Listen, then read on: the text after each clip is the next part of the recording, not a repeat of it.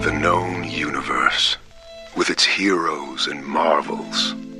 But what of the darkness? In our modern world, this is where monsters dwell.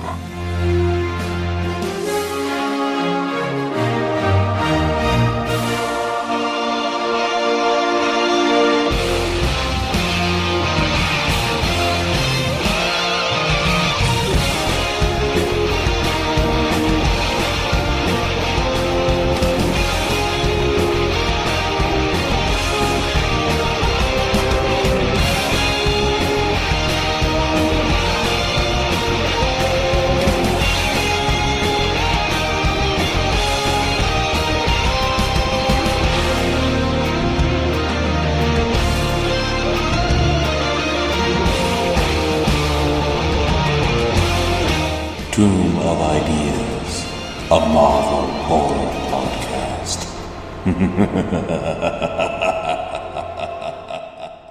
Hello again, Tomb Believers. You're listening to Tomb of Ideas, a Marvel horror podcast. I'm Trey Lawson. And I'm James Hickson.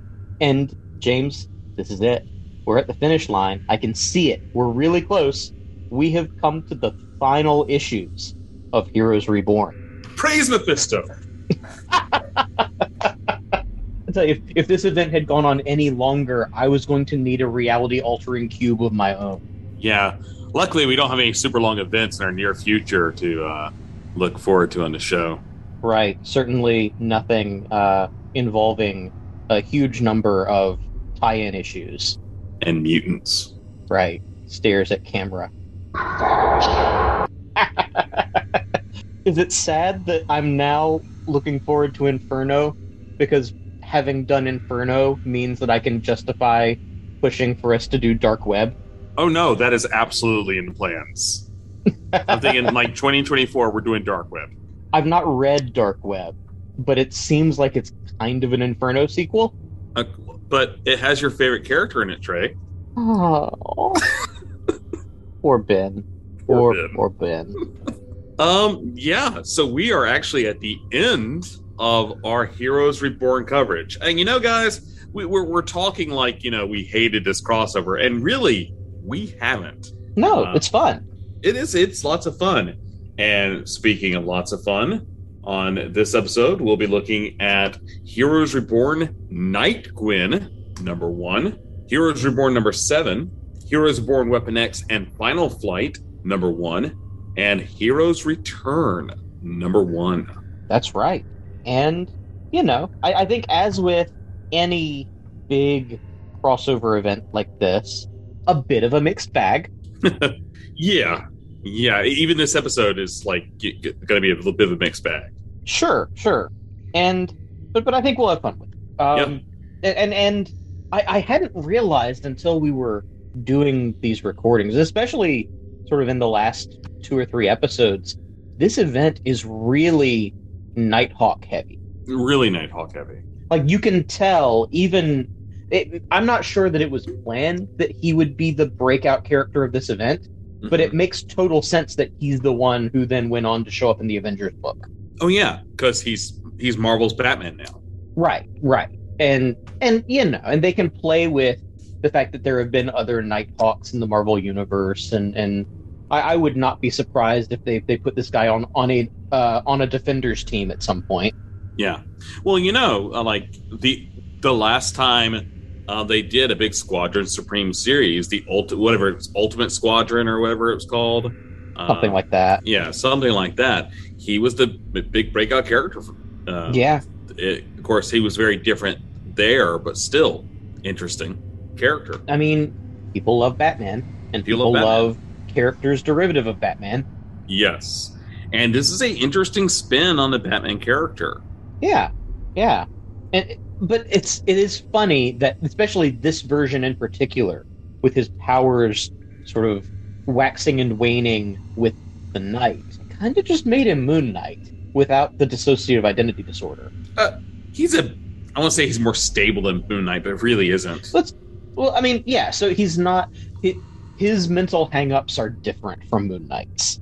Yeah, yeah. but but but the the power the the power difference between him and Batman is basically the same as Moon Knight and Batman. You know, it's funny you talk about um, Nighthawk versus Moon Knight because on our Instagram page, Oh hey, did, I did a segue without knowing it.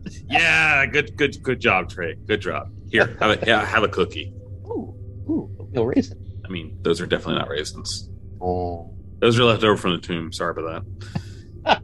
Our Instagram, where I actually posted a poll where I pit pitted Nighthawk, this version of Nighthawk, against Moon Knight, and um, rather surprisingly to me, rather surprisingly to me, um, Nighthawk's getting trashed. He's getting tra- trounced. that's Uh, right. My boy Marc Spector winning the fight. But like in an actual fight, Nighthawk would win. I'm just saying. Uh, that depends on the circumstances, I think. Yeah. Um. So somehow, I'm assuming Trey employing bots.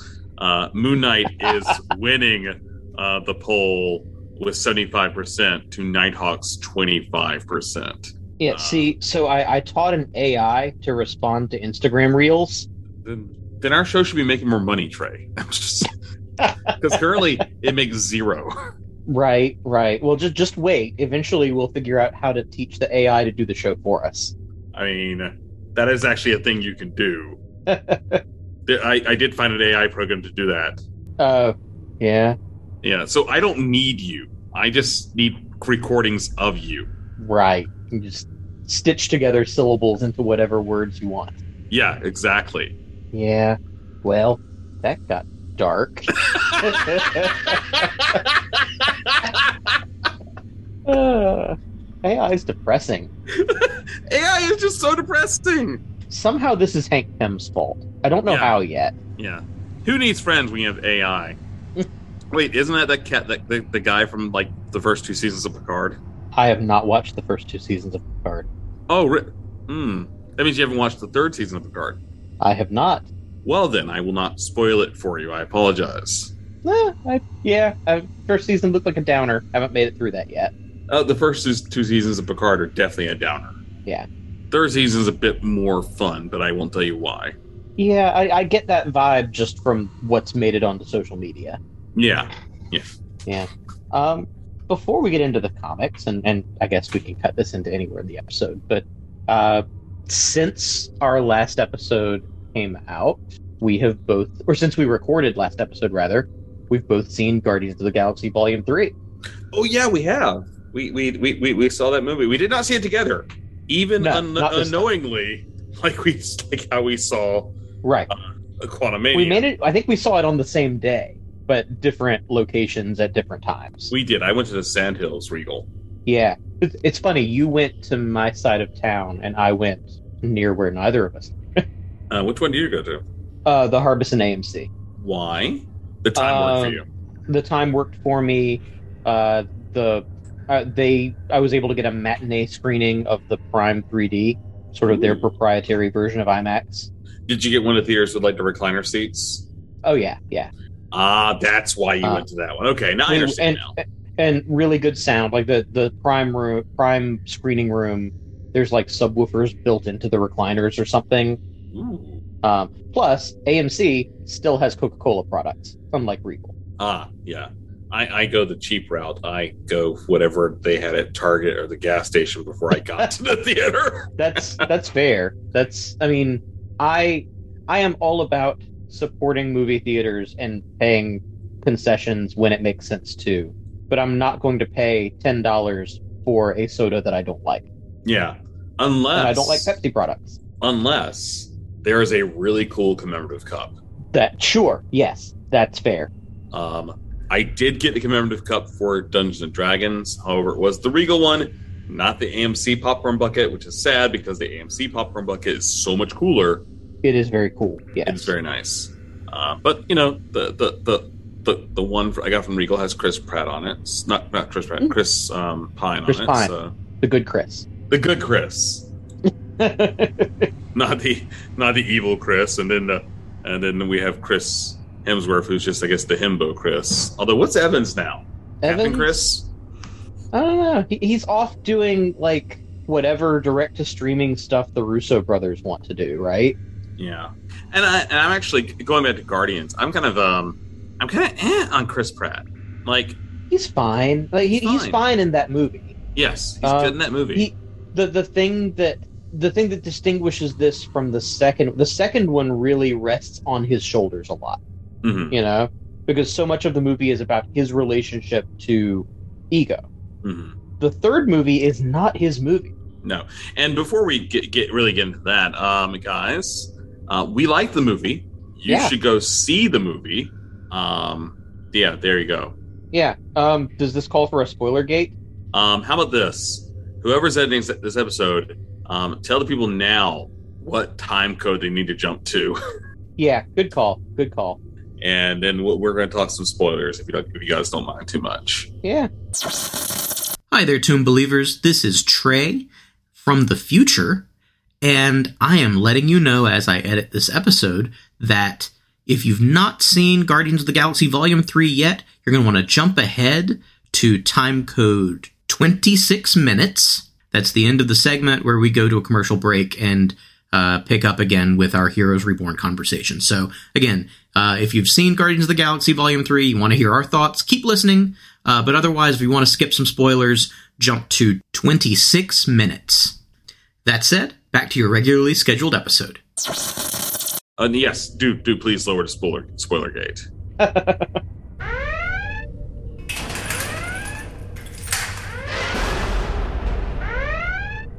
So Guardians. of the Galaxy. Even Yeah.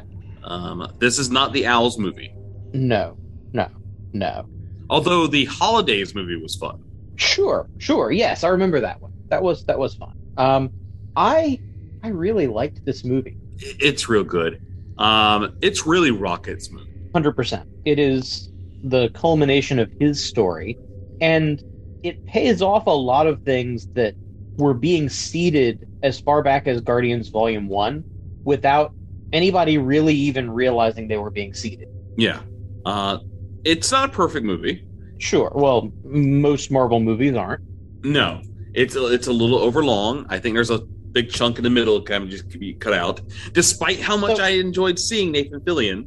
So I would argue, I, I think it could be trimmed. I don't think you take it out. Okay, Um, I think it's important that we see a sort of. It serves the same purpose as the prison breakout in the first movie. Yeah, for those who those those who maybe your memory's foggy of the film, this is of course the extended heist sequence where they um, have to recover um, the genetic code for Rocket in Right. the film, Right. and Nathan Uh, Fillion shows up as the head of a, a security team. Yes. And James Gunn's wife is uh, the sort of dispatch person on the microphone. Ah, that makes sense. That Yeah. makes sense. Um, she was also, uh, I forget her, uh, Jennifer Holland, I think is married to James Gunn now. Um, okay, Uh, she's also in the Peacemaker TV series. I need to watch Peacemaker, especially after this movie. Um, after this movie, I really want to watch Peacemaker, and I'm really, really excited for Superman Legacy. yes, I thought Peacemaker was fantastic, and uh, I'm definitely looking forward to James Gunn's take on the DC universe in general. Indeed. Um, but but yeah, I, I would argue that that middle section is necessary, but could have been shorter. Um, I, I think it does some some useful things character wise in terms of setting setting some things about character relationships that then pay off later in the movie. Um, the the stuff with again, it's not so much the way the heist plays out because ultimately they don't even get the thing they're looking for. Um, but but in terms of of doing some interesting things with the relationships of Mantis and Drax, of uh, Quill and Gamora, uh, the way Nebula interacts with both Quill and Gamora, uh, all of that stuff is is interesting and useful, and I think important to the film. Um, but I do agree with you that that it does feel a little bit flabby in the middle. But oh man, the last bits, the like the third act. Ooh, the third act hits and it hits hard. Honestly, if I was going to trim things, I would start with some of the stuff on Counter Earth. Yeah, yeah.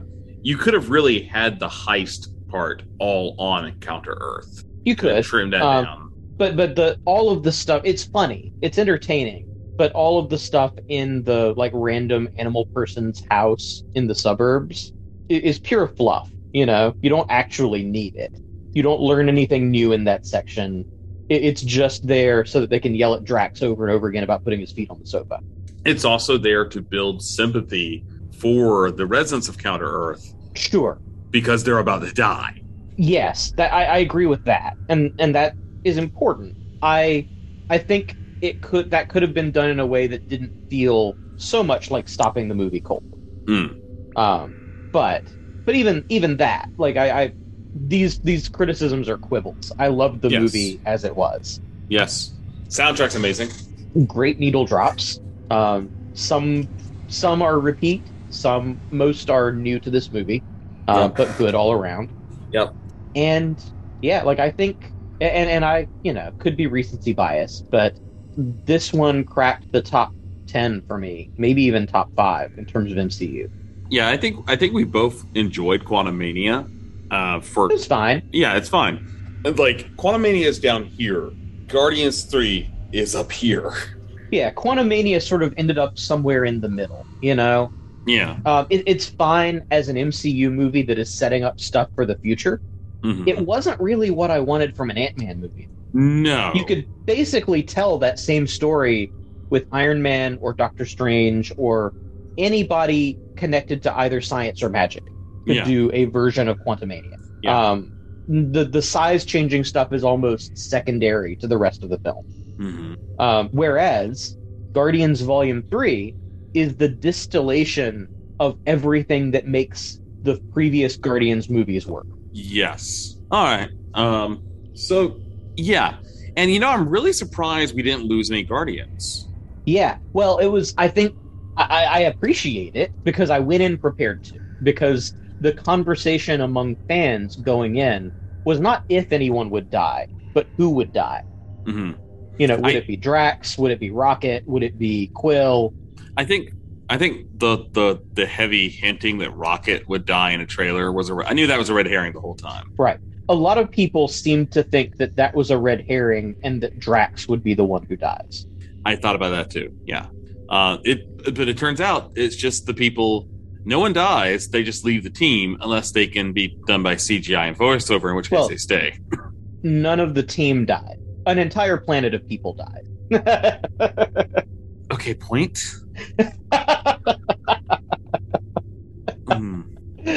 All right, all right, R.I.P. Counter Earth. Although yeah, this is coming from somebody who always hated the idea of Counter Earth. It never made sense to me. No, ever since like I first saw it in like Spider-Man Unlimited. Trey. Yeah. Oh yeah, Un- yeah. You remember Spider-Man Unlimited? The the Yeah, the, the cra- the, the crappy wannabe Batman Beyond. the wannabe Batman Beyond. Like really, that's what they were going for. It came out like a year after Batman Beyond. Yeah. And it's basically they rushed it in production. Like, okay, our Spider-Man series is run, um, going down. They were just going to do another Spider-Man series, just a straight Spider-Man Yep. series. And, And then, then- there was talk of doing 2099, hmm which is part of why Unlimited has the wing cape or the the the web cape rather. Yeah, Uh, that's a holdover from the 2099 costume. yeah. Although apparently twenty nine, apparently both both of them are in the new Spider Verse movie coming out, Yes. which I will be at Disney for. Ooh, Hmm. logistical challenge. Yeah, maybe I'll see it. Maybe I'll talk my cousin into going to see it at the at the um the AMC at Disney Springs. Yeah, I saw one of the Star Wars movies there. I saw Captain Phillips there. That seems less fun. Um, I was in I was in Orlando for the for the evening.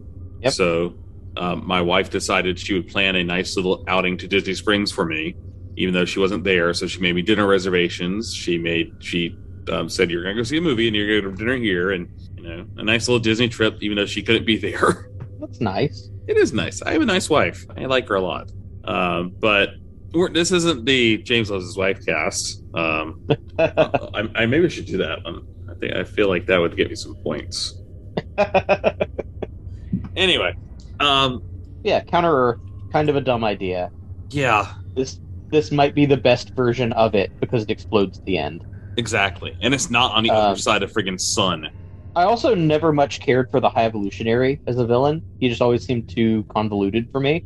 I mean, the High Evolutionary was the star of the blockbuster Marvel crossover, the 1980s Trey, Evolutionary, Evolutionary War, War. which you know, I don't know why we're not doing a multi-part ep- multi-part coverage of Evolutionary War, Trey.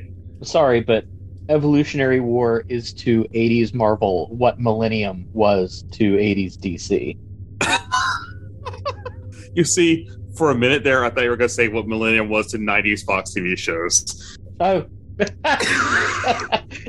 Weirdly, that's a deeper cut. I understood that reference, but it's a deeper cut. Like, how many of us were like, and next up, Millennium? And we're like, no, it isn't. See, my X Files spinoff of choice was Lone Gunman. Oh, Lone Gunman was fun. Yeah. Lone Gunman was lots of fun. And, um, of course, you know, most of the times when I saw Millennium ads, it's because I was going to watch Beyond Belief, Fact or Fiction. Insert a bunch of Jonathan Frakes quotes here. yep. Yep.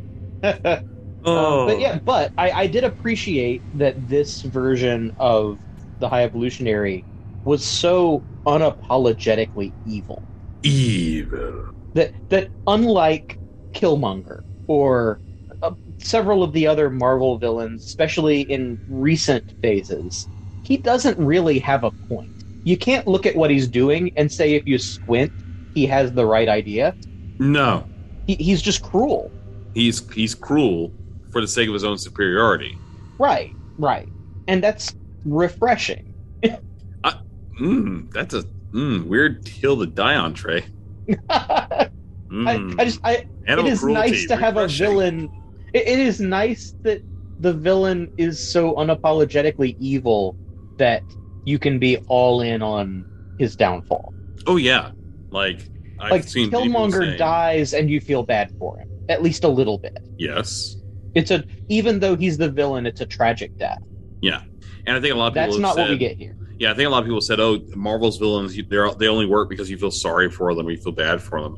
No, High Mhm. Evolutionary worked, and we did not feel sorry for him. Right, right. So I guess what I'd say, High Evolutionary is Red Skull, not Killmonger.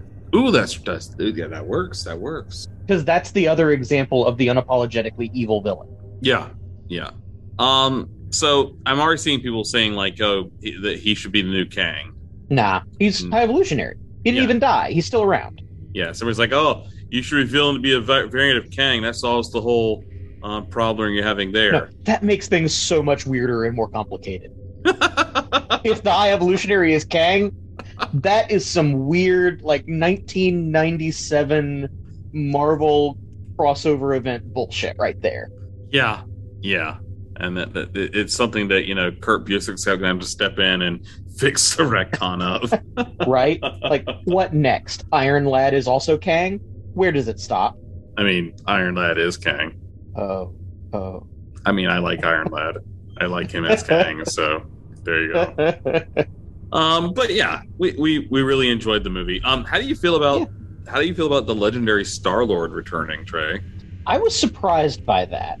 I, I genuinely was. I thought, if anything, it would have been the Guardians will return, and it was, and they would have hyped up the new lineup Hmm. because I like the new lineup a lot. The new lineup's fun. Um, Uh. I did not see Child Phyla-Vell coming. No, that was wow. I wonder how they're going to explain that. That that's going to be fun. hmm Um, and of course, the Snyder Boys. Uh. The Snyder Boys already have a problem with that. They're like, oh, the, it's encouraging pedophilia. How? No, Because- she's not romantically connected to anyone in the film. No, she's not really meant because the, oh, they're going to go with like what's a Moondragon in the books? You know, like, oh, Probably. it's it's, it's But pushing Moondragon right now does not exist in the MCU. exactly. And you know, we might not get that mo- that introduction to like years from now. Yep, yep. And they could even choose to age up the character the way they did Cassie Lang.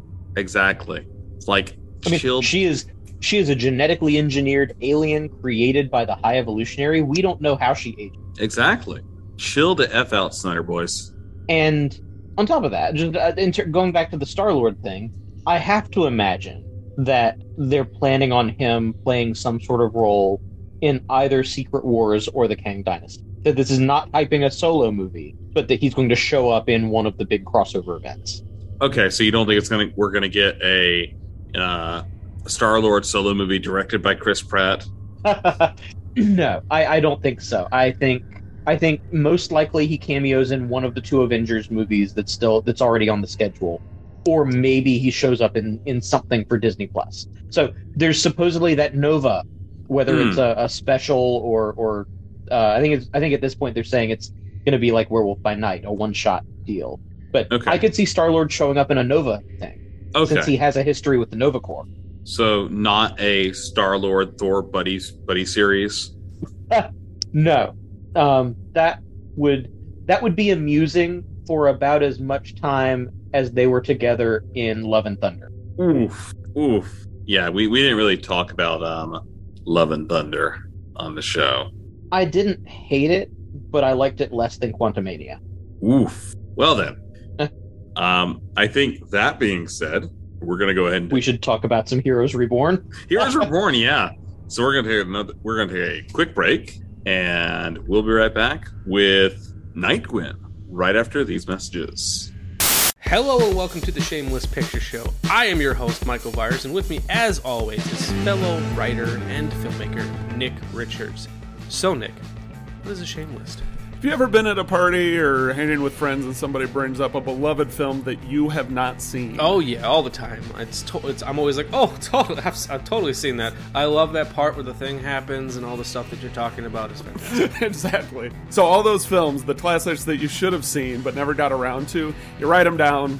That's your shame list. so what we do is on each episode we pick a movie from one of our shame lists. We both watch it, well at least we try to, and we discuss the film as a fresh viewer. Well, one of us is usually a fresh viewer. The other may have already seen it. I guess making them a stale viewer.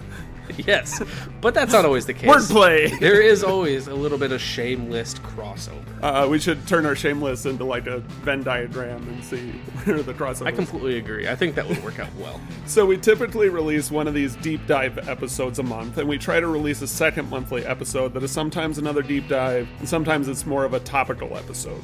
So find us on most major podcast platforms, including Spotify, iTunes, Stitcher Radio, Google Play, and Libsyn. And as we say on the shame list, if you don't like that, I've got two words for you.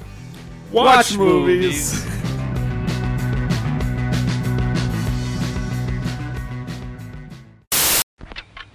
A ticking bomb means trouble for Batman and Robin. Holy, breaking and entering. It's Batgirl. Quick, Batgirl, untie us before it's too late. It's already too late. I've worked for you a long time and I'm paid less than Robin. Same job, same employer means equal pay for men and women. No time for jokes, Batgirl. It's no joke. It's the federal equal pay law. Holy act of Congress. If you're not getting equal pay, contact the Wage and Hour Division, U.S. Department of Labor. Welcome back, Tomb Believers, to our coverage of Heroes Reborn. Our first issue for this episode is Heroes Reborn Night Gwen, number one. The title of the story is Hunters and Prey. Writer is Vita Ayala. Uh, artist is Farid Karami. Uh, colors are Eric Arciniega. Letterer is Cory Petit. Editors are Darren Shan, Tom Brevoort, and editor in chief is C.B. Cebulski. We pick up in Washington, D.C., where a heavy set man and his dog are answering the call of some early morning, early takeout. Um, but of course, it turns out not to be takeout, but murder. we then cut to Ravencroft Asylum, where where Doctor Gwen Stacy is having an induction interview with Bullseye. Um, it doesn't go well, and then Gwen Stacy flashes back to her mother, who was also a doctor at Ravencroft, and how her, she made her want to help people.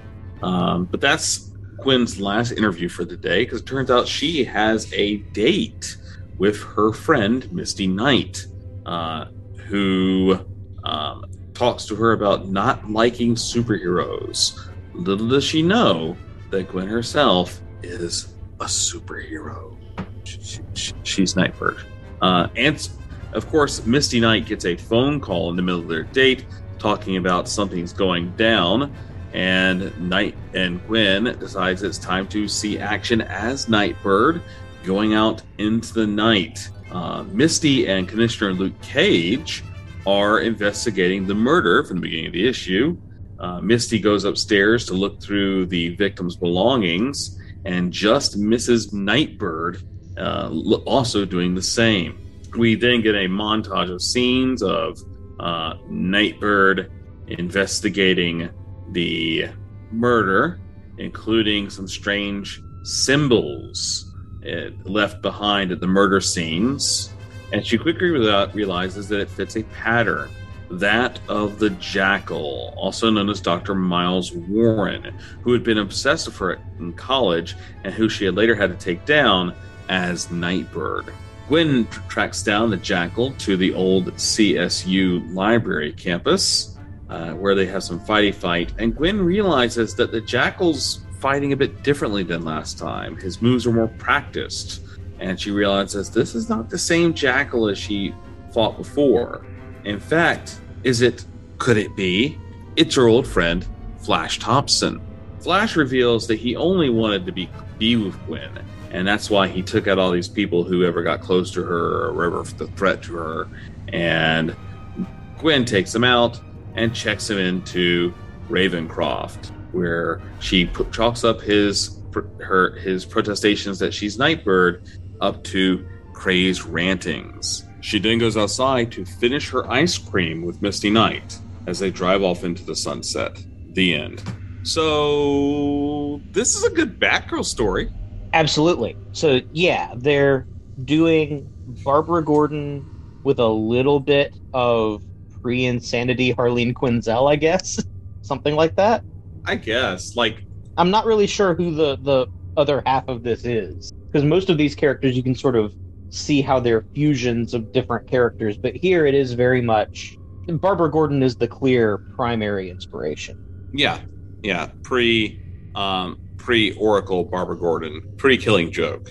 Although even Um, then we get we got a little bit of that in the um, Heroes Reborn issue. Absolutely. Um, and of course, uh, Dr. Skavorsky, uh, the head of things, that that's Doc Samson. Yeah, bit of a skis Um, back here. Yep. Um, the guy who gets murdered in the opening, sort of the pre-credit scene, if you will, um, he's actually a Daredevil character. He is a informant, confidant of Daredevil, and I think of Ben Urich, um, Okay. who ends up being killed by the Kingpin um, as part of a, a Daredevil plot.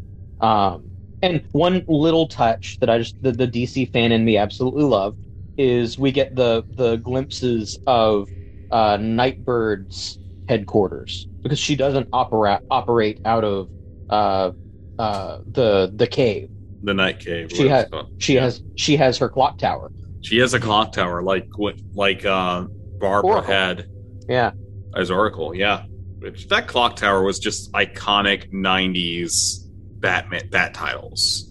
yes, it is. In fact, like most of the, you ever read the Greg Rucka um, No Man's Land novelization? I've not, but I've heard it's good. It is really good. Like it is really good. It's it's it's actually a little bit better than the actual story, the storyline for No Man's I, I've heard that it, it actually fleshes out some things that that are interesting and, and make the story uh, a little easier to follow. Yeah, the clock tower is a center central location in that book. Nice. Yeah. Um, I so yeah. go ahead. Well, I just I, I enjoyed the fake out with the jackal. Did it turn out to be Flash? Yeah, yeah. I guess because here Flash didn't have Spider Man to look up to, he went down a dark road. Right, right. Um, I like his homemade, stitched together jackal suit. You mean the one he skinned from from Miles Warren? Right, right. It's real creepy. Real creepy. It's uh. So, what do you think of Night of Nightbird's costume here? Um, it trying to find a good image of it. It's fine. It's the the it reminds me a little bit of the most recent Batgirl outfit. Hmm. Um, where the mask doesn't fully cover her head, so her hair can flow freely. Um, Kind of remind me The- of the, the big- Alicia Silverstone. Out, uh, a little bit of that too. Costume. Yeah, Um, the the big yellow symbol across the chest. yeah. Um, I kind of feel Yeah, I mean, it- generic. a little bit, but it's also it's it's keeping the color scheme and iconography of um, the oh uh, what's his name um, Kyle Richmond Nighthawk. Nighthawk outfit. Yes, for some reason I could not think of the name Nighthawk.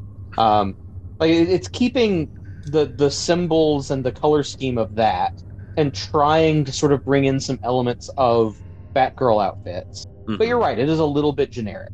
A little bit. It looks a bit like a, a, a superhero costume that you get like in a commercial. Yeah, or or like sort of a, a create a character costume. Oh yeah, yeah.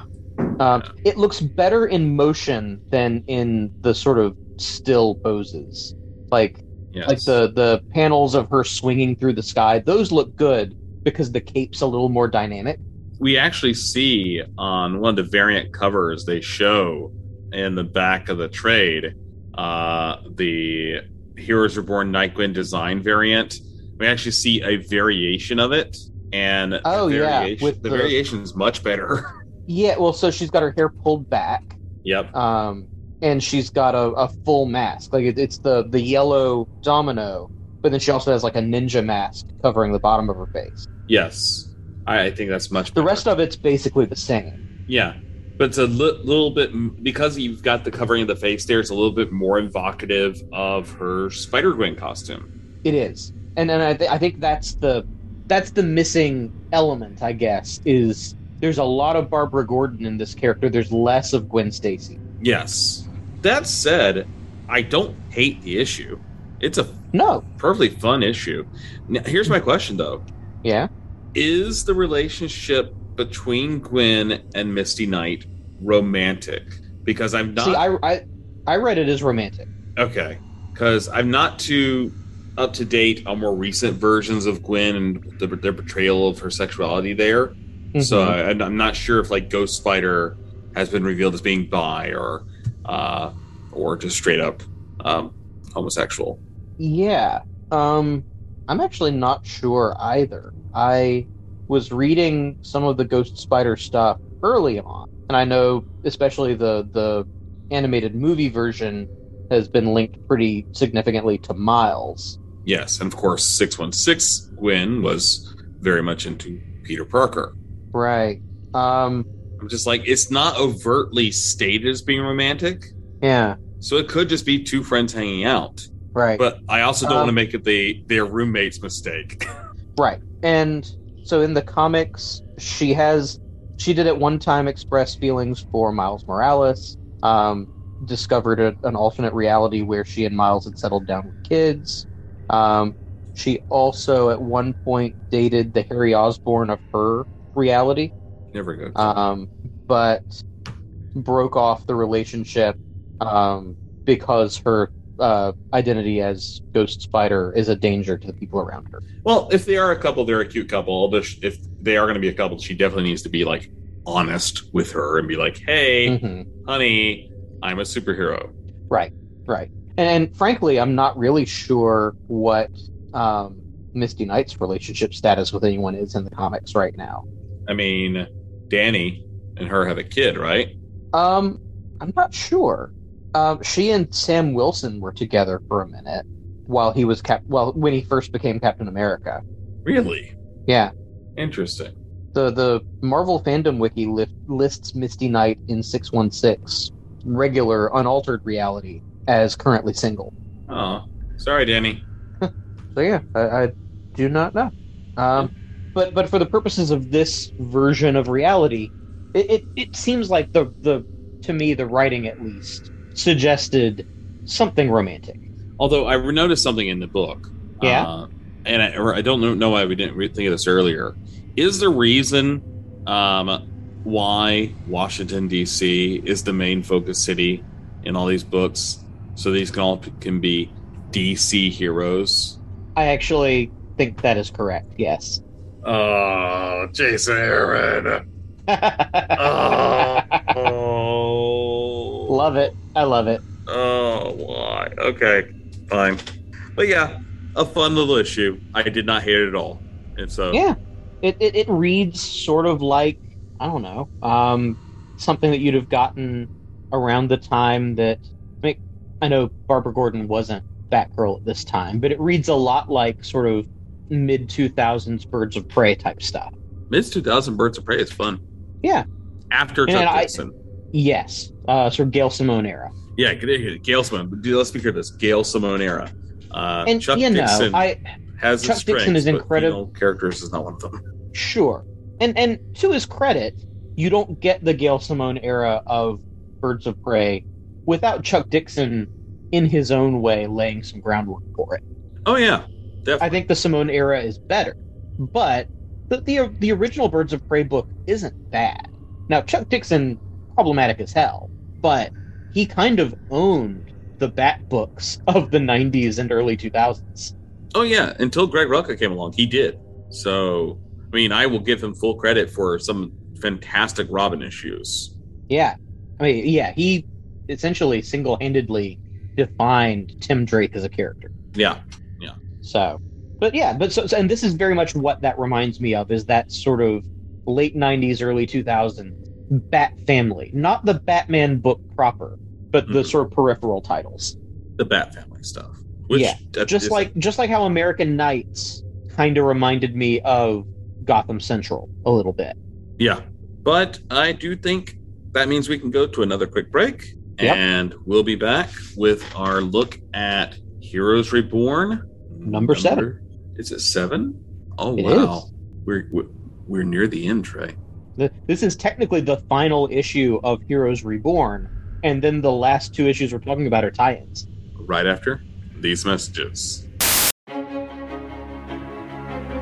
In all his decades of publishing history, one event has affected Superman more than any other.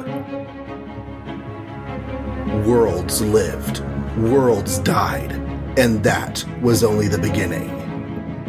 Superman was never the same. Presenting Superman in Crisis. Available weekly from January 3rd, 2022 at johnreadscomics.com. Lex Luthor has Superman trapped. He's using kryptonite to destroy his powers. Now you'll tell me why Superman peanut butter tastes so great. Never. So fresh roasted, so creamy, so yummy. Then its secret will be mine, all mine. Yay! Foiled again! Just wait, Superman. I'll find out. Superman peanut butter. Its strength is its great taste. Welcome back to Tomb of Ideas. Our next issue is Heroes Reborn, number seven. Uh, cover date on this was August 2021. Writer is, well, we've got two stories, as with the other Heroes Reborn main issues.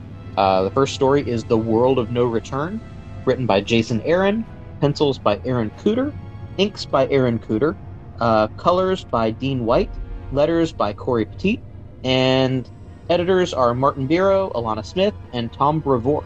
The second story is The President's Best Friend, also written by Jason Aaron, pencils by Ed McGuinness, inks by Mark Morales, colors by Matthew Wilson.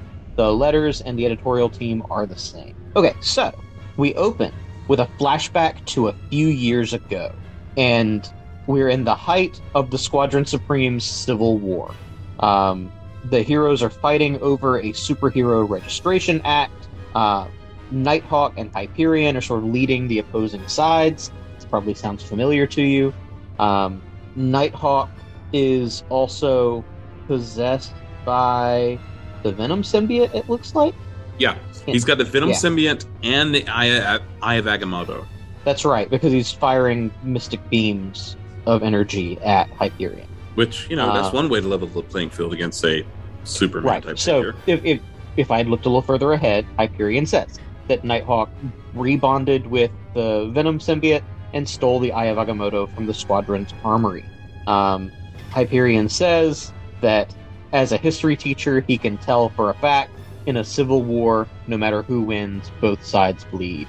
Um, we uh, flash back to we flash forward rather to the present, where Hyperion and Nighthawk are glaring at each other as Power Princess tries to uh, get everyone to focus on this new threat uh, that calls themselves the Avengers. Um, Dr. Spectrum says that he's never heard of any and he's been all over the cosmos. Um, Blur wonders if it's a Frank Castle thing, um, then runs off, punches him a whole bunch in prison, comes back. David punches Mannequin Kid! Um, and Hyperion acknowledge while he doesn't know anything about Avengers, he acknowledges that something weird is going on. Uh, and it goes all the way back to right before he killed the Hulk, when uh, the Hulk began asking for Steve. Uh, What can I say? Hulk loves Urkel. and they go and investigate where it seems like something or someone has been removed from the ice in the Arctic. Of course, we know exactly who that is and when that happened. The Thing from another world. um, Dr. Spectrum says it looks like a body was removed, um, and the energy given off from where the body had been leads them to a spaceship, which previously belonged to Rocket Raccoon, um, but there's no sign of the Star Brand there.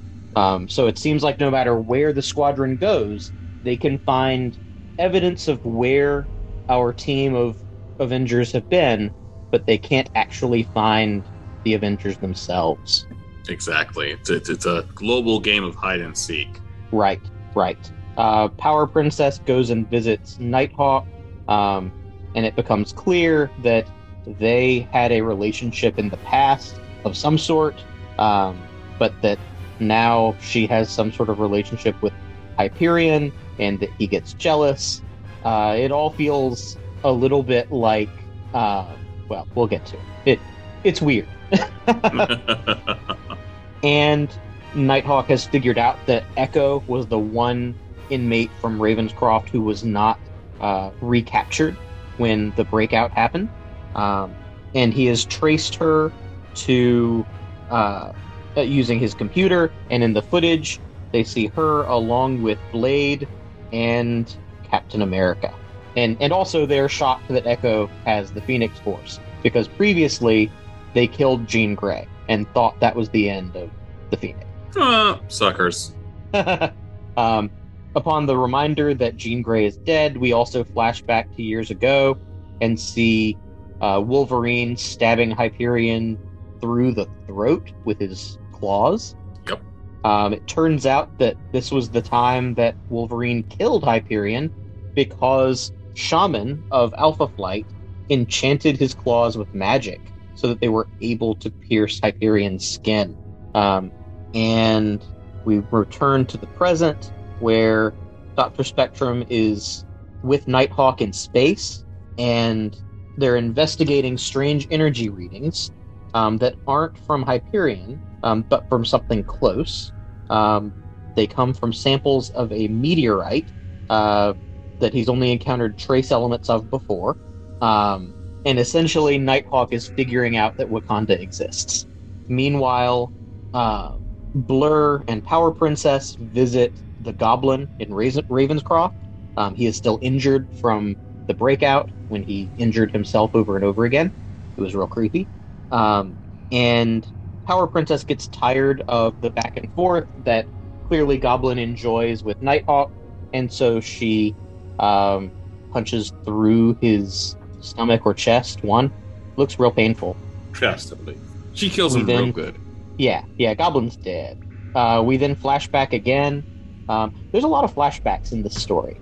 Uh, And in this flashback, Goblin has escaped from Ravenscroft and is wearing a suit and tie, and it's called a press conference. He is calling himself Norman Osborn. He has the weird hairdo, in spite of also looking like a goblin. And he has put together his own Squadron Supreme, which he calls Dark Squadron, because I guess Squadron Sinister was taken. Um, Yeah. And it is the Sentry and a version of Moon Knight, I think. Yep. And is that Valkyrie in the background? Yep. Sentry, Moon Knight, Nova, Valkyrie, and the Ghost Runner. Yeah, yeah. That's right. If I had read the dialogue, uh, he identifies them all. Uh, that's what I get for just paying attention to the pictures. I mean, they're pretty pictures. They are.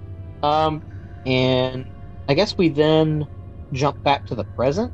Doesn't say we've jumped back to the present, but it seems like we jumped back to the present. Hmm. Um, the big three, uh, Hyperion, Power Princess, and Nighthawk, are arguing, um, and they're debating whether to tell the president about the situation. Uh, Nighthawk wants to go in without White House approval.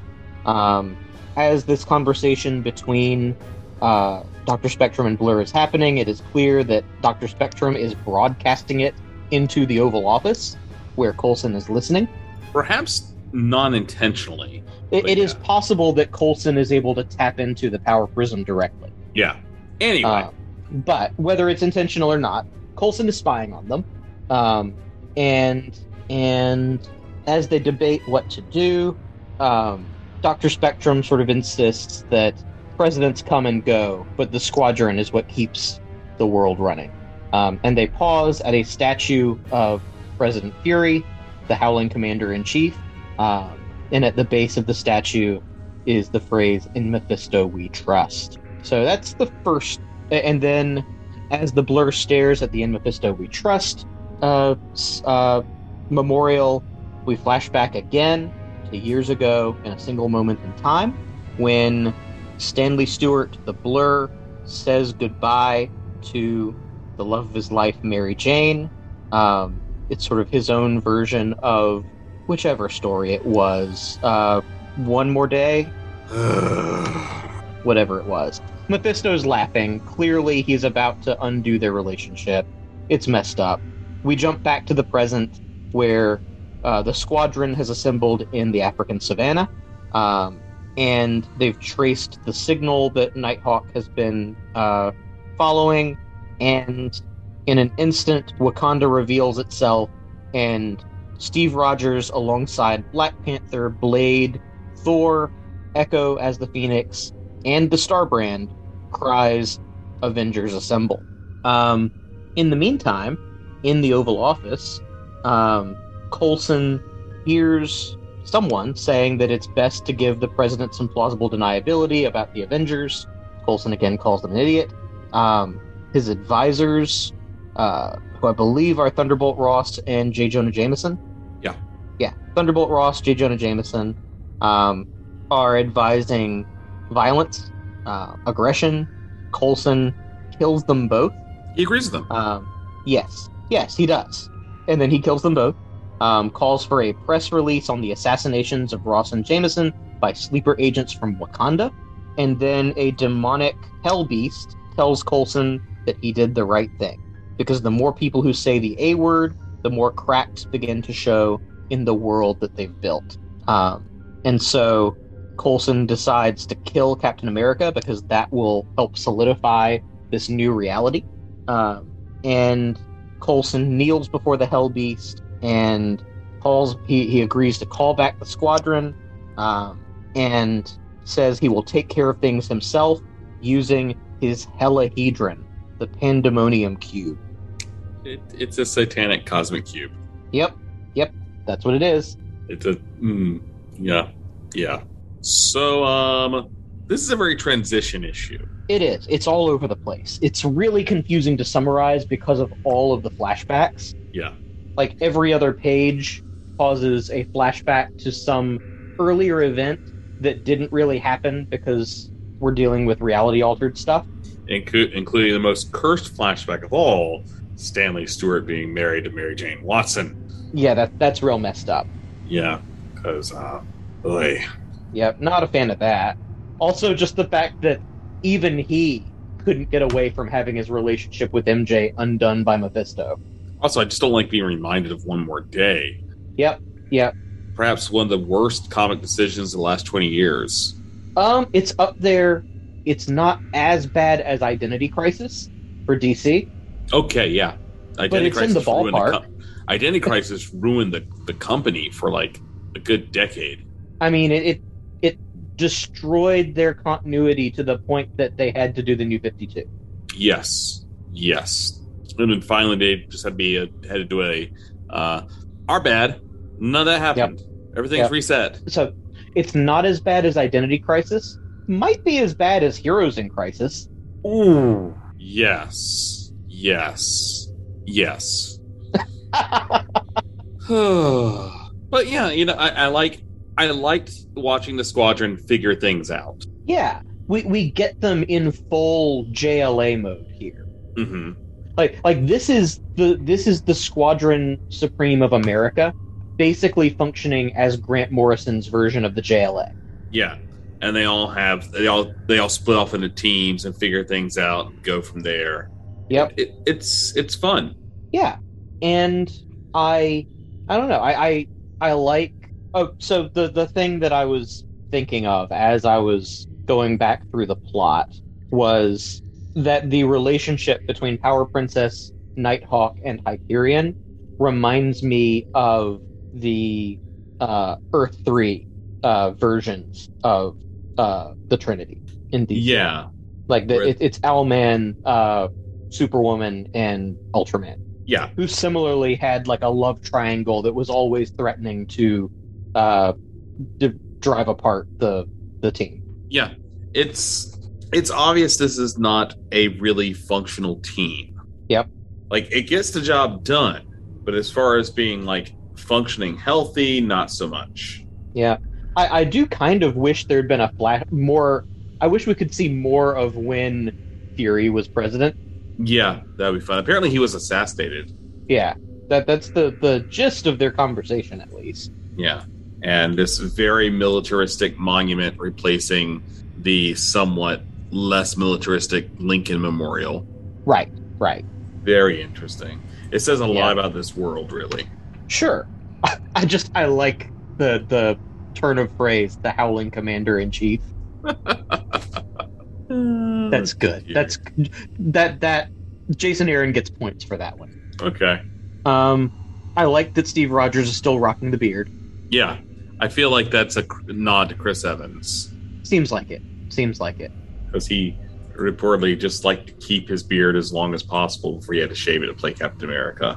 hmm I also I, I I like to think I don't know um just something very like resistance fighter about the look with the longer hair and the beard.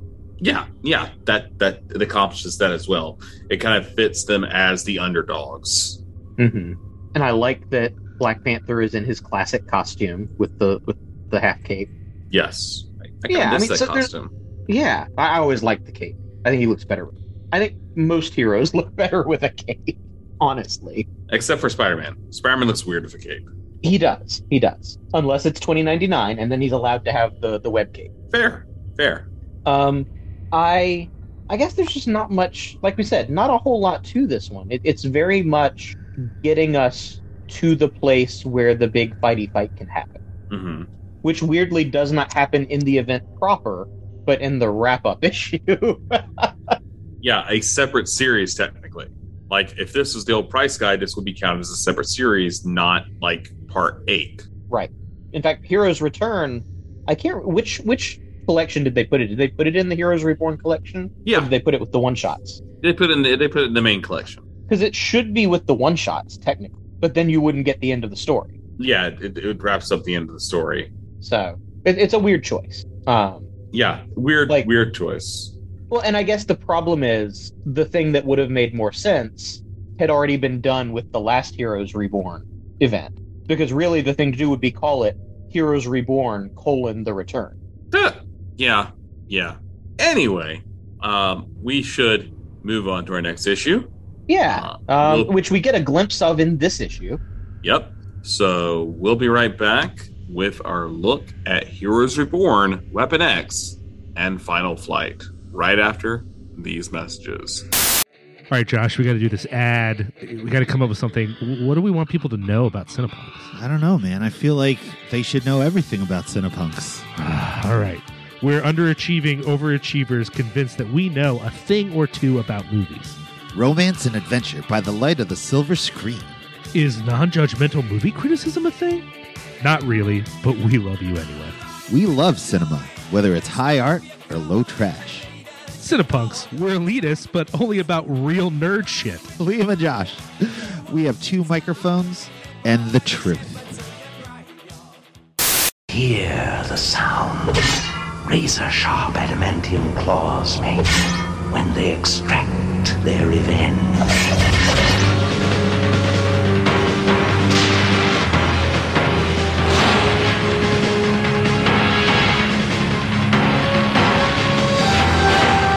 They're here. Marvel's X-Men on Sega Genesis. System the games all separately. Welcome back, Tomb Believers, to our third issue of the episode, Weapon X and Final Flight. Title of the story is Freedom or Death. Writer is Ed Brisson. Artist is Roland Boschi. Colorist is Chris O'Halloran. Letterer is Cory Petit. Editor is Darren Shan. Executive editor Tom Brevoort. As we talked about last issue, a couple years ago, Squadron Supreme decided to invade Canada, as you do. And in the process of that, Wolverine, with the aid of enchanted claws enchanted by our friend Shaman, eh, for any of our Alpha Flight fans out there, how you doing? One or two of you, uh, manages to kill Hyperion. However, the rest of the Squadron Supreme quickly makes short work of the rest of what once was Alpha Flight, now Final Flight, and Shaman teleports the team away. Two years later, Final Flight is on the run from the U.S. government, as we see with basically like SEAL Team Six invading a Ontario mansion. Which, uh, Trey, correct me if I'm wrong, isn't that the mansion from um, the X Men films? Um, it sure does look like it. I, I think that that mansion is in Canada, and I think they just used it for this as a little. There you go. That's cute. If, if that's the case, that that's a cute little side. anyway. Um, they arrest the people in the safe house, but there is no final flight, much to chagrin of the person leading the team, Nighthawk. We fast forward to next night, where Final Flight is arriving at their actual safe house in Sudbury, Ontario, um, where they hear about the uh, arrest of the Freedom Fighters, and Sasquatch and Wolverine almost get into it before being stopped by Shaman. The team go their separate ways. Uh, but Shaman and Aurora are talking about all the hardship the team's gone through over the last couple of years, including the fact that their version of Box is actually um, Heather and John Hudson's 10 uh, year old daughter, Claire, uh, which uh, original character for this crossover. I like her. She's fun. Yeah. Yeah. Uh, but Aurora talks about how she can't give up the fight because, after all, they did kill her brother North Star. And uh, but we find out the next morning that Sasquatch has left the team. Uh, 10 days later, Logan decides to go on the offensive, trying to attack Nighthawk. Uh, but of course, when he arrives, he finds out that Nighthawk is not there. But he does intend to send a message. When they return to their safe house, though, they find Sasquatch there waiting for them. It seems that after his exit from the team, he found out where the Freedom Fighters being are being transported to, and wants Final Flight to do a last ditch rescue attempt. Um, when they arrive for the rescue attempt, however, um, the transport van is not carrying the refugee, sorry, the freedom fighters, but instead the Squadron Supreme, as Sasquatch has stabbed the team in the back in exchange for the safety. Seems all that Sasqu- all the squadron really want is Wolverine, and they get him. The rest of the squadron makes quick work of the f- Final Flight after Sasquatch takes out the Final Flight's magic user, Shaman, who basically the, was the whole team was relying on. Um, again, note to D&D parties, keep your magic user in the background for ranged attacks while your fighters your get into close range. Anyway, um, there's some fighty fight between Wolverine and Hyperion, and then Hyperion cooks Wolverine from the inside out through the eye sockets with his atomic vision. Uh, then Dr. Spectrum flies the mostly dead Wolverine corpse to a dead moon in a dead solar system so that he can just keep on healing, dying, healing, dying, healing, dying, healing, dying over and over again, or as I like to call it, Monday at work. the rest of Final Flight go their separate ways since Sasquatch has made a deal for their um, survival, realizing, of course, that they have been finally defeated. This is a bleak goddamn issue, Trey. Very, very bleak. And just sort of, I mean, it, it seems like the purpose of this is to reestablish just how vicious and cutthroat the squadron is as we yeah. head into the final stretch of this story. Yeah, I, I, definitely get the feeling that it was President Coulson who ordered this attack. Oh, not, certainly. Not President Fury uh, this yeah. attack on Canada. Which, yeah, this would have been probably the early days of Coulson. Yeah. Um, also, just as an aside, the I like how the very slight redesign of Wolverine in this altered reality effectively makes him into the Doomsday to Hyperion Superman. Yeah, I realized on my most recent read through that that was what they were going for. The adamantium spikes coming out of his arms. Yeah, which is interesting. Although they kind of already did a Doomsday fight with um, Doctor Juggernaut in the first They issue, did. They did. but it's still fun. It's it's nice that this is how Hyperion died, uh, basically in the nineties. Um, it is. I don't like the art though.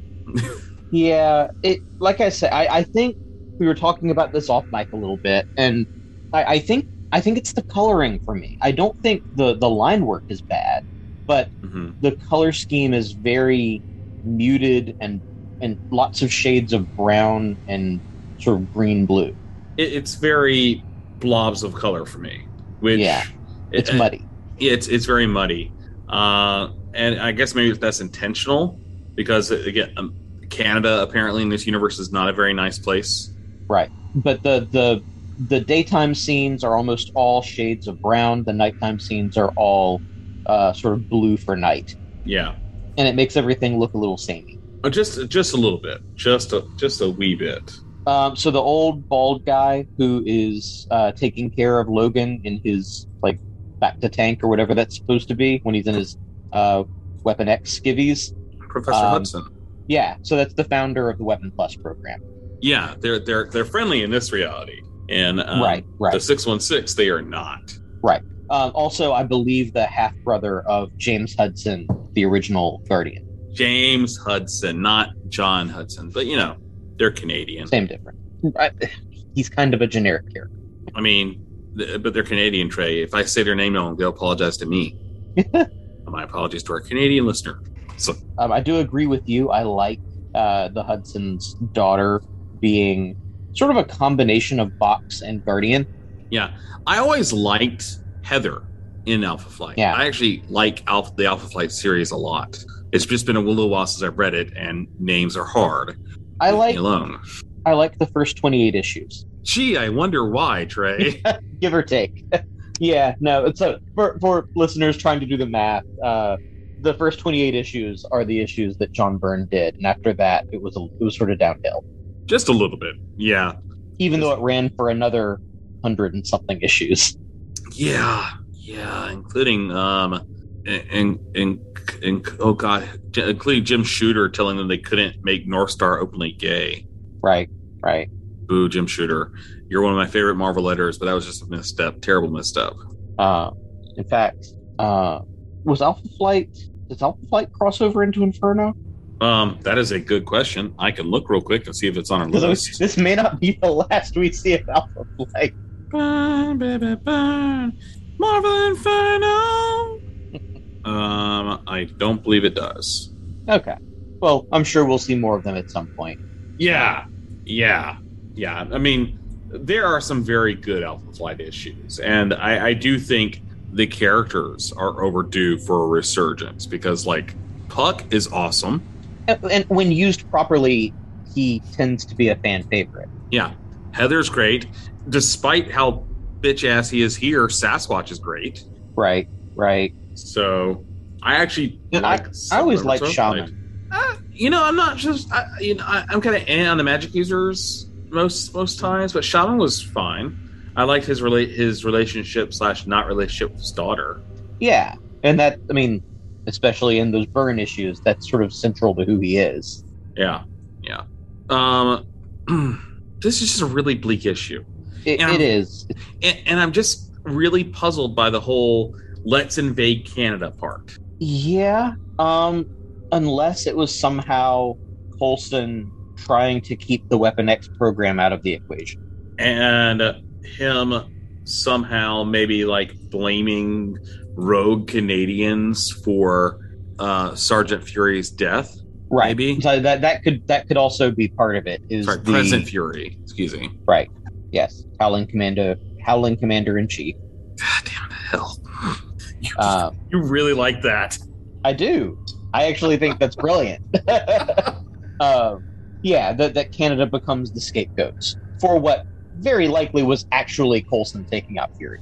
Yeah, and like you know, this is all part of what the idea that we get about the alternate history of this world. For example, World War II lasts, I think, like five extra years Mm-hmm. that otherwise did not last in our universe.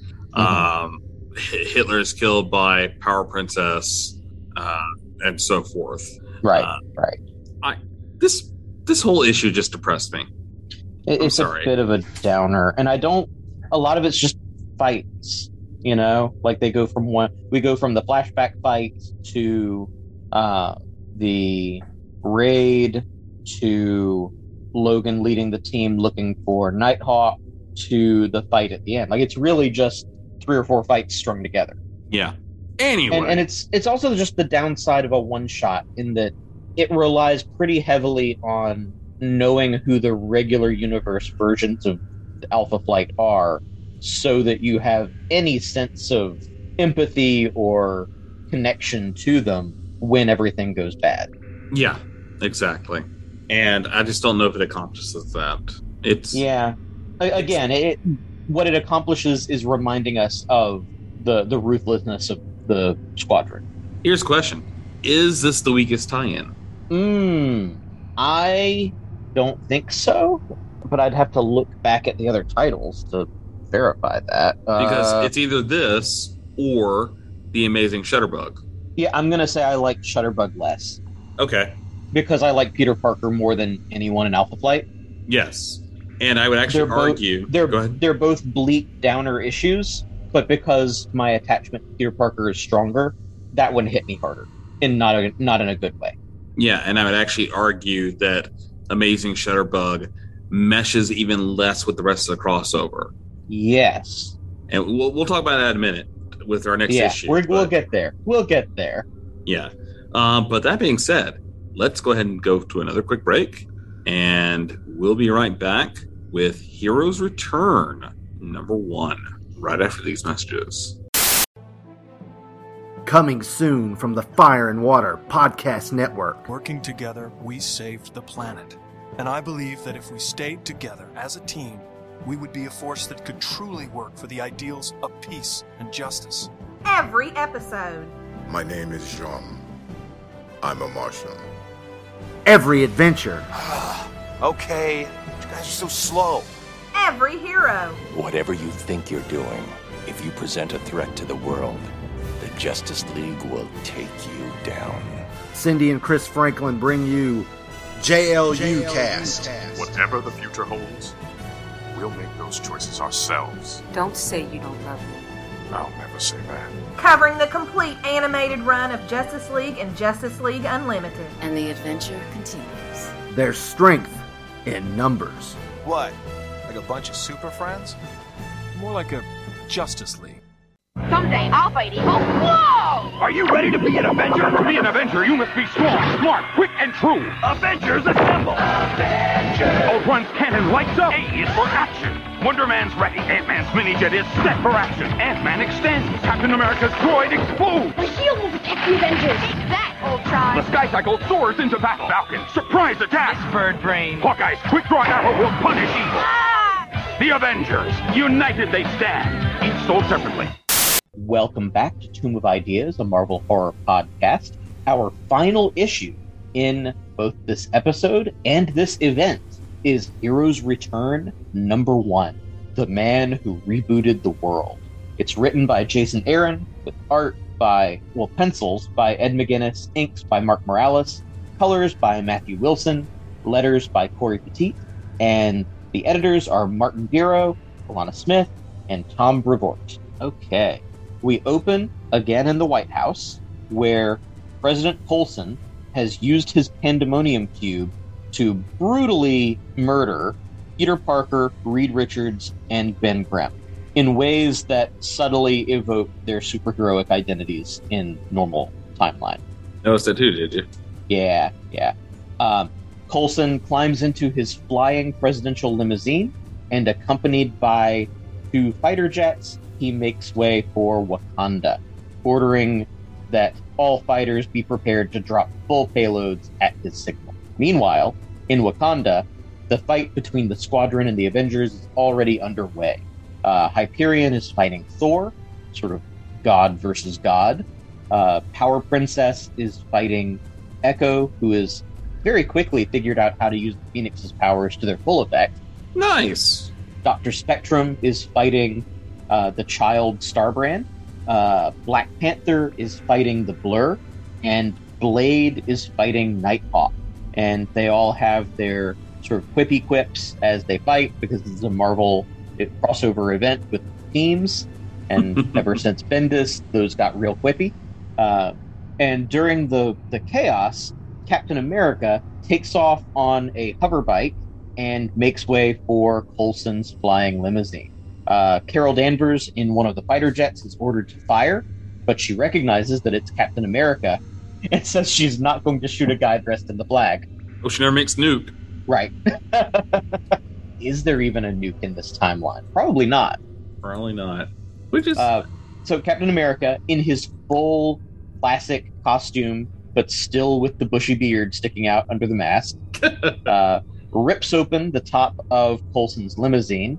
Coulson fires at him with energy from the Pandemonium Cube, and the fight continues. Uh, the longer the Avengers fight the Squadron, the weaker Hyperion feels, um, because something about Wakanda is draining his power. Uh, the fight turns in Thor's favor, he begins literally hammering away at Hyperion. Um, T'Challa and Blur are sort of locked in a race, uh, but T'Challa uses the vibranium claws in his suit to tear apart all of the ligaments in Blur's legs, um, which is brutal. Uh, Starbrand shatters the power prism uh, with a really powerful point blank blast of energy, and Power Princess wraps Echo in the invisible barbed wire of Ares. Uh, let's see. The fight between Blade and Nighthawk seems fairly evenly matched at first, uh, until Nighthawk tries to stab Blade in the chest with one of his Hawkerangs. Is that what we decided they were called? Hawkerangs. Yeah, that sounds right. Okay. Um, and with the Hawkerang embedded in Blade's chest, Nighthawk presses a button and it electrocutes him. Uh, meanwhile, on top of the flying limousine, Coulson and Cap continue their fight. Um, Coulson reveals that he traded his soul for a world where the Avengers never existed. And just as Coulson gets the upper hand in the fight, Carol Danvers accidentally Just bumps her accident. jet uh, bumps her jet into the flying limousine, flipping the president. Not even like into the limousine. She she flies into Coulson's head. yeah, like she she bonks him in the head with her wing. uh, Danvers, are you blind? You just clipped the president. Did I? Man, am I embarrassed. Sure hope he's all right and can finish killing that guy. Uh, Starbrand rushes in to help Echo with Power Princess, and the Starbrand and the Phoenix use their powers at the same time, resulting in an explosion that looks really, really cool on the page.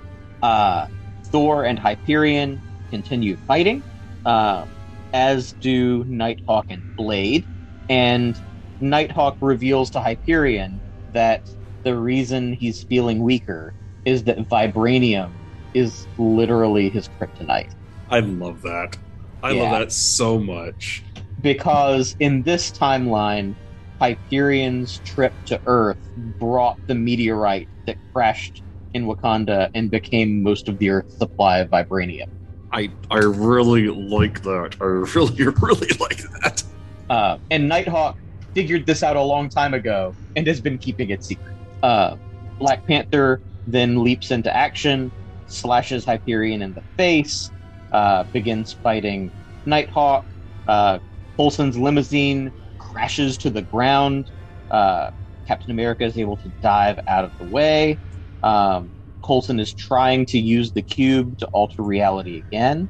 Captain America uppercuts Hyperion with the shield, and Echo and Starbrand merge their powers again and uh, focus their energies on the cube, and seemingly it gets destroyed.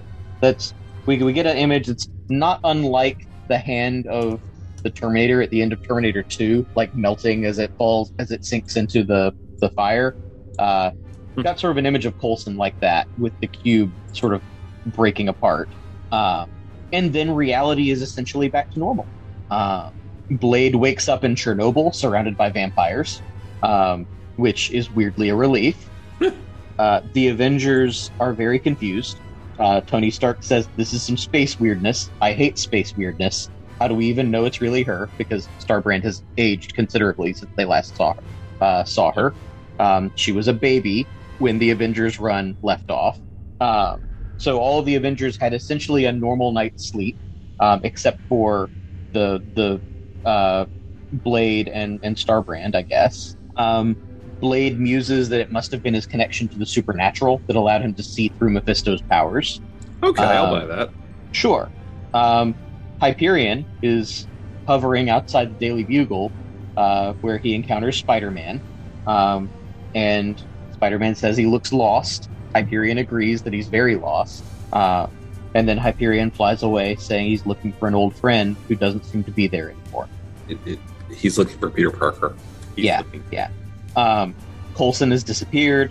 Uh, Blur appears to be in federal custody, uh, as are Doctor Spectrum, our princess. Uh, Blur is taking it especially hard, uh, asking to be sent back to his version of reality. Um, the only one who seems to have come out mostly okay is, in fact, Nighthawk, who is perched on top of the Capitol dome um, and telling himself that his reality wasn't a mistake. It was a world that made sense, and it will be again. Yeah. Meanwhile, in hell, Coulson is trapped inside the Pandemonium Cube, and the Mephisto beast that we saw in the previous uh, main issue of the event reveals that this whole event was a proof of concept to show the Council of Red, all of the alternate versions of Mephisto from across reality, just how much a Mephisto can alter reality and get away with it. And that's the end of Heroes Reborn. It is. Um, you know, despite some of the some more parts we've been more quick love, Trey, I really like this crossover. It was fun. Yeah. And the ending is satisfying. It's not perfect, but it's satisfying. Exactly. Uh, the fight between the Avengers and the Squadron Supreme is freaking great. Yes. Yes. It it definitely. I mean, it takes its pages from like Endgame or something like that. Just like the scale of it. It feels very Endgame. It also feels sort of like, and I, I've evoked this run before, reminds me a lot of the Grant Morrison JLA run. Hmm. But there's a scene there where like Black Panther is taking on Hyperion and Nighthawk. Yep. It is so good. Yeah, right after Hyperion has found out that vibranium is his weakness. Yep. He's soloing both of them and it's great. It really is. And Captain America looks awesome throughout the issue. Uh, and and I just I do I really love the image of the explosion where one half of it is the Star Brand and the other half is the Phoenix. They got history, you know. Exactly. It is They really way nice. back. Way back. It's it's a really good crossover trade. It's a really good fight. Like, and this Yes. whole issue is Ed McGuinness artwork, which is, mwah, yes, Right. Right. It's exactly what you want for a book like this. exactly what you want. Um, so we, we touched on this previously. Um, I guess Peter Parker getting infected by the alien bug didn't take. No, but he does end up getting killed. I kind of, I kind of like that Coulson kills them in methods very similar to their superpowers in Yes. the the the original universe. My problem with that, though, and it's actually a problem, one of the few problems I have the entire crossover. The hell they doing to my boy Coulson here? Yeah. So he died. Okay, Um, Coulson dies. I forget the circumstances, but but he dies, and Mephisto resurrects him, and and basically from that point on, he's a sleeper agent for Mephisto. I mean, I, I remember that from from my reading the Jason Aaron run of Avengers. It's just I Yeah. don't like seeing Coulson like this. No, me either. Me either. Um, well, you, you know what? You know what they did? They made him Max Lord. Oh, oh yeah, they did. This is Max Lord. Oh wow. Right? Oh wow, Jason Aaron. God damn you, Jason Aaron. No, no, Mephisto. Damn you, Jason. Aaron. Right. but but that that's totally what his role in this is, right? Yes, he's he's oh god, he's Max Lord. Oh man. And it's a whole commentary on like, you know, America America under Trump, which was, Yep. you know, still relevant at the time. Well, because he's got the same hairdo that Pedro Pascal as Maxwell Lord has in the Wonder Woman. Uh see I haven't seen it. Uh, it's all it. right. It's it's fine. It's uh, people hated on it. I mostly liked it. It's not perfect. Some of the stuff with Steve Trevor is a little creepy, but overall, I thought it was fine. Speaking of um the Wonder Woman woman movie, did you notice in I think it was the Weapon X issue, the artist tried very, very hard to make Power Princess look like Gal Gadot? I, I did kind of pick up on that. Yeah. Yeah. Anyway, back to this issue because it's so much better. Yeah. Uh, is. I really like. We're just talking about things really like at this point. We're not doing. We're not doing scholarly analysis here because we just. It's, it's candy. Th- This is what this Right. whole crossover is. It's candy. Mmm, candy for breakfast. Yum, yum, yum. Stomach ache later. Fuck that. Uh, but the encounter between Hyperion and Spider Man Yeah. is really good, and it, it makes me like the Shutterbug issue even less because Hyperion is legitimately sad that he can't find his friend. Which it also speaks to how oblivious Hyperion was to the the trauma he had inflicted on his realities, Peter Parker. Yeah, I just didn't like that. I I, I wanted a Jimmy a more Jimmy Olsen Superman thing. Sure, but I guess the lesson from this whole crossover is if you want that, go read a DC comic book. From before, say, 2006. Uh, they, they, they, they're light and fluffy again, right? Actually, yes. The current runs of things are very good. Um, frankly, if, if you want a good Jimmy Olsen book, the the Matt Fraction Jimmy Olsen miniseries was solid. Hmm, I might go pick that up. Hey, Comixology, want to sponsor us? so we could be like, hey, you can get that on Comixology. Although I guess Yeah. now Comixology is part of Amazon and like Kindle, and you know, Yeah, and their app barely works. uh, I'm willing to overlook that if they give us money. Yes. I have no shame. At, at got this bills point, to pay. at this point, we'll work for comics. Oh boy, will we? I think that's your arrangement at the comic shop, right? Pretty close. I might have come home with another early issue of Moon Knight the other day. We should talk about more Moon Knight on the show. We should. Anyway, um, so we came into this crossover because we wanted to read a series where Nighthawk was awesome. Right. Trey, Yes. did we accomplish that? I think so. We read a series where Nighthawk is peak late 90s, early 2000s Batman. Like the version of Batman who always is five steps ahead and figures things out. Yeah. So, like Grant Morrison JLA Batman, which is pretty awesome. Right. And, and because of the one shots, we also got glimpses of sort of a Bronze Age version of the character, and we got glimpses of sort of the the expanded family of, of his character. Like it, this really is a as much as it was originally presented as an event where Blade is the sole hero initially. Like that was sort of the the pitch is a world where only Blade knows something is wrong. This is really Nighthawk's event. Yes.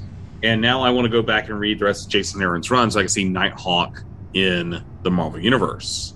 Yeah. Post yeah. Heroes Reborn. Um, I do like. Uh, I'm just looking at the the last page of uh, Heroes Return here. Um, there's one Mephisto off to the right side of the page, who is apparently superhero Mephisto. Yep. Yep. And there's also a pig version of Mephisto. Yeah, but the superhero one has like a pentagram on his chest with an M in the center, So he does. and he's wearing a cape, and he's got little Superman trunks. This is fair. I, I, I kind of want that version of Mephisto to show up in something. I'm sure he does. Somewhere. Yeah, yeah. There's business Mephisto. There's there's a lot of Mephistos, A lot of Mephistos. and I'm also curious going forward from this event. Is Echo still Phoenix? Like, what does that? What implications does that have for the Marvel universe? I believe she still is. Like at the end there, where you, where they find um, the Star brand has aged up, she Right. is still the Phoenix. She still has the Phoenix brand. She still has that outfit on. Yeah, yeah. So there she is. interesting. now that I think about it, I'm looking at that page where they find find out she's aged up, and you just have Blade, the look on his face where he's like, "Should I tell him? Should I tell him? Yeah. I- mm, should I tell him?" Weirdly, Thor is the only one enjoying the moment. Indeed, she is a fiery warrior. and this is what you get when you let a child be raised by Rocket and Groot. This is true. Actually, Thor's expression very much says, "This is not a problem that I'm going to deal with." And Captain America's face says, "This is a problem I have to deal with." Right. Hmm. she was still a baby when I put her to bed last. I love the idea of like Steve Rogers just reading bedtime stories. Yes, yes. But I also like that that Starbrand has picked up like all of the like like the profanity that Rocket was using all through the event. I mean, it's not like she could pick up Groot's language. Right. Um, it's just a really fun, fun, fun crossover. It is, I- I- and I don't- and but I'm glad that I'm glad that the the previous reality wasn't totally wiped away. That all of the squadron are still there. Um, that leaves open possibilities for the future beyond what they're doing with Nighthawk right now. Yeah. Well, the squadron had kind of shown up, had been an entity, because Sure. Coulson was still manipulating them before the Heroes Reborn reality kicked in. But then when right, the high right. Gear, doesn't doesn't Ross task him with putting together a, an American team? yes, and he's like, "Oh, I've got you covered," and he pulls out the squadron. Right. Uh, it's and of course there's a whole thing where like you know, um, I think frost giants attack Mhm. and during during that whole event, and they march the frost giants into Canada. And it's like not our problem anymore.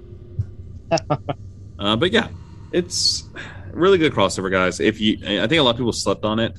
I think a lot Yeah. of people didn't give it a chance because I don't know why. Well, I, so I think it it came out right in the middle of the summer, and so I think people were not really primed to expect it.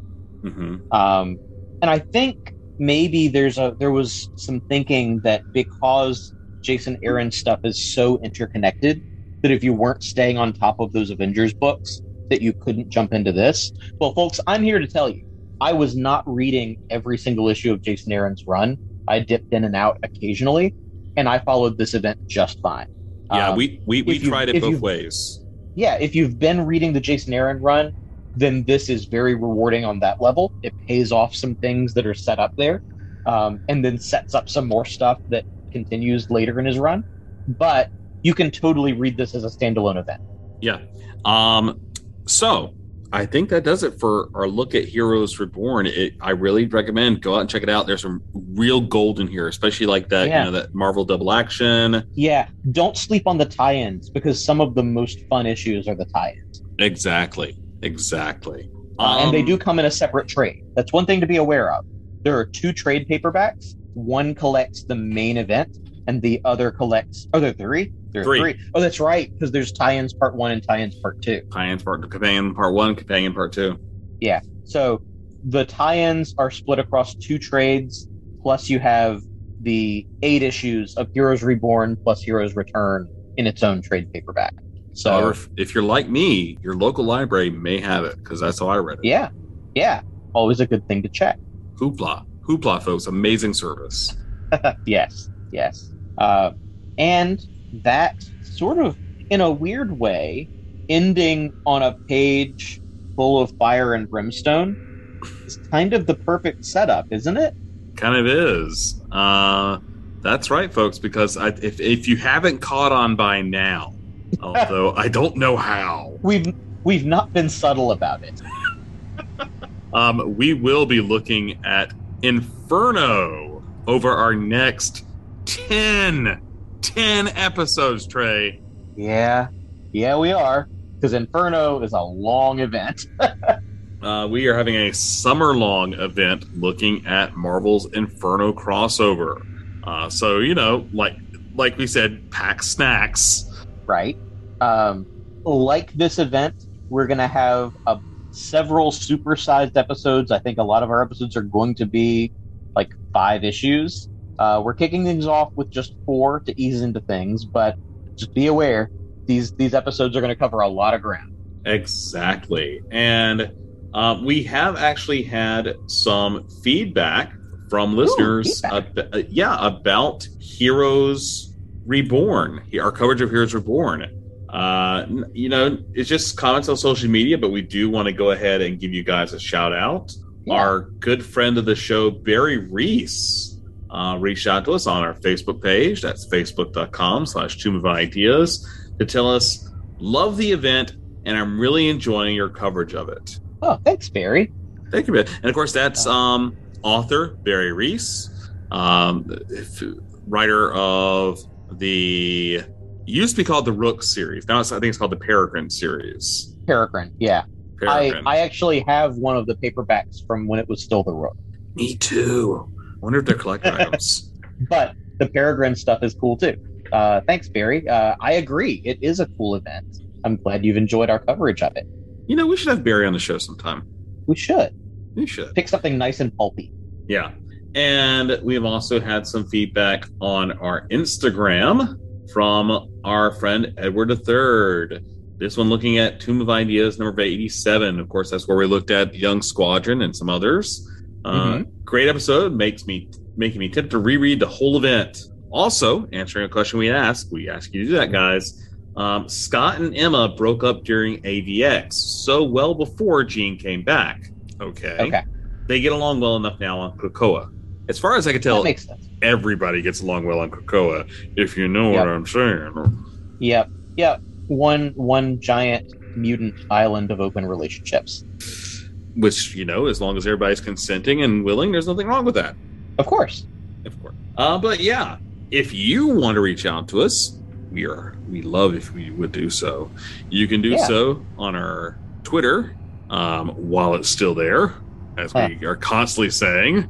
Uh, Trey, I do think it's time to announce that I will be the new CEO of Twitter. um, I was surprised as anyone. I I got notification yesterday, and um, I, I'm gonna institute a mandatory Taco Tuesday. uh, but you can reach us and, until I do, t- until I am in charge and run it into the ground. More so than it's already being run into the ground. You can reach me at Tomb of Ideas. Reach us at Tomb of Ideas. Right. I, I technically do have access as well. I see those messages. Yeah, yeah. Uh, and of course, our email. You want to reach us the old-fashioned way, Shenny, is it is it weird that like email's considered the old-fashioned way now? A little bit. A little bit. Because you know it used to be the old-fashioned way was snail mail, which I'm not giving you my physical address. I'm sorry. Yeah, no. Sorry. I'll give you Trey's. Hey. Uh, you can reach us at our email is tomb of ideas at gmail.com. And you can, of course, reach us on Instagram at tomb of ideas. Technically, Trey, you have access to that too. I trust that you are correct on that. and and of course, our entire back catalog is available on cinepunx.com. That's cinepunx with an X, uh, where you'll find all of our shows along with other great podcasts like The Carnage Report, Cinema Smorgasbord, The Shameless, Horror Business, and much, much more. So check out cinepunx.com. Ooh. And of course, until we are infested by demons, uh, which will actually be shortly, we'll see you next time. Bye bye. Bye. Inferno is coming. You have been listening to the Tomb of Ideas, a Marvel horror podcast. Until next time, Tomb members, Excelsior!